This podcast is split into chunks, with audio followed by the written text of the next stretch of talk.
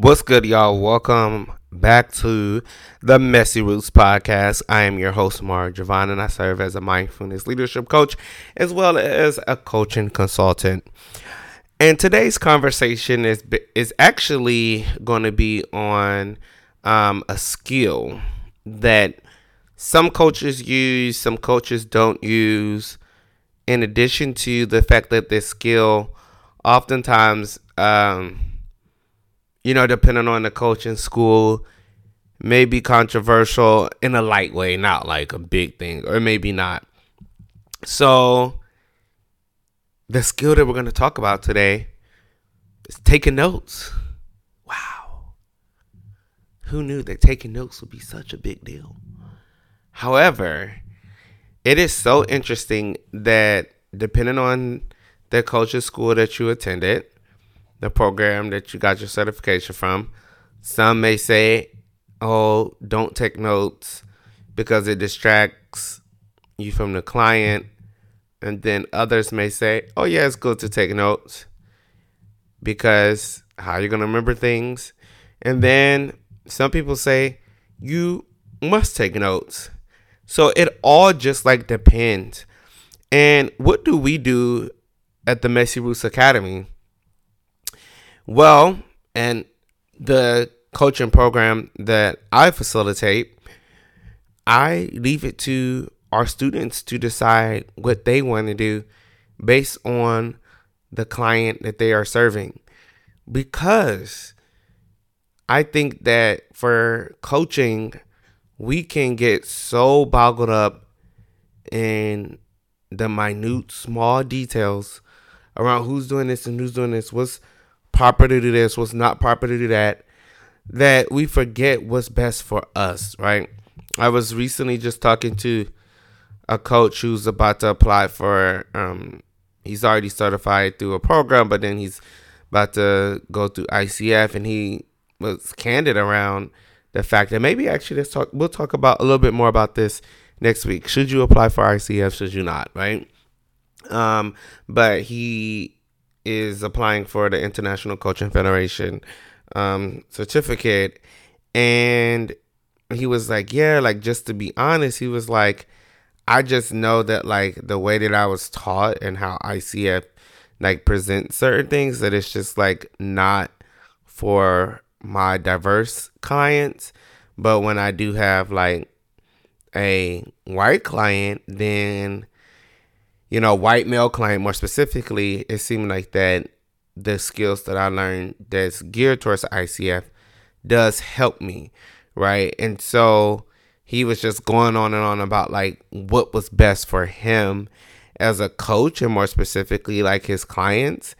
And he ultimately came to the conclusion in our conversation that he wanted to really just focus more on okay, I passed, you know, the ICF exam and then I go back to what I was doing because I know that it helps, but I also still just want to get development. And that's my same approach to how we look at how we look at um what's that, at, at, at taking notes, right? Like it just all depends. Now, I'm going to tell you what I do. Most times I am not taking notes actually. Um because I'm able to retain mostly certain things in my head. What I'm looking for is certain inflictions of emotion. Um, and so I will kind of think about that and put that in my head and, and hold it right before, um, you know, I go to the next thing and talk to the next thing with my clients and stuff like that.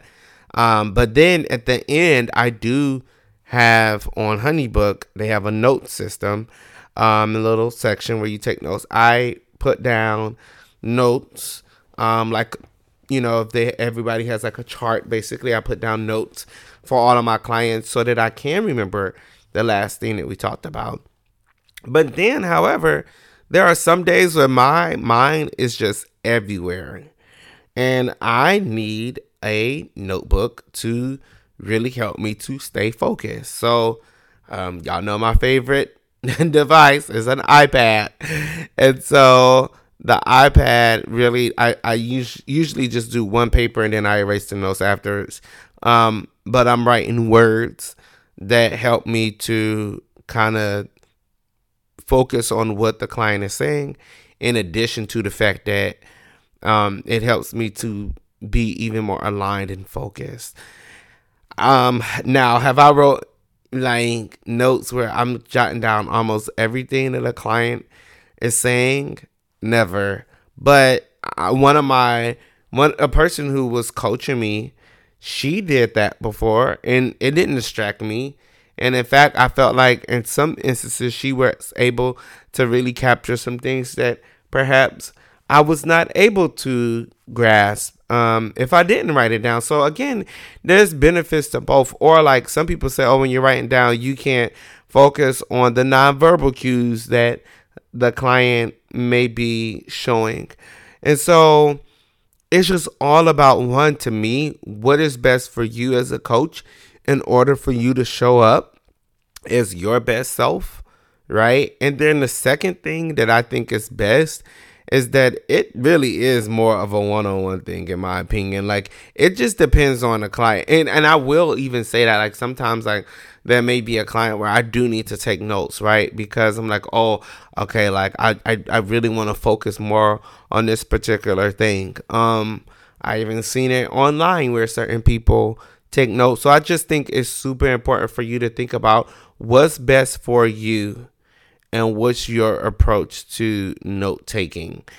And on the Messy Roots um, app, the Mighty Networks app, I think what we're to definitely have this week are some note taking tools that will be helpful for you if you are a note taker um, so that you know that process could there you know there there's a streamline there so i think this is good you know how do y'all feel good Take notes, not take notes? Well, we'll see what happens. y'all let me know in the comments what are y'all choosing. Um, but I love y'all for free. Continue to follow me, Marjavan. Marjavan.com as well as messyroots.org.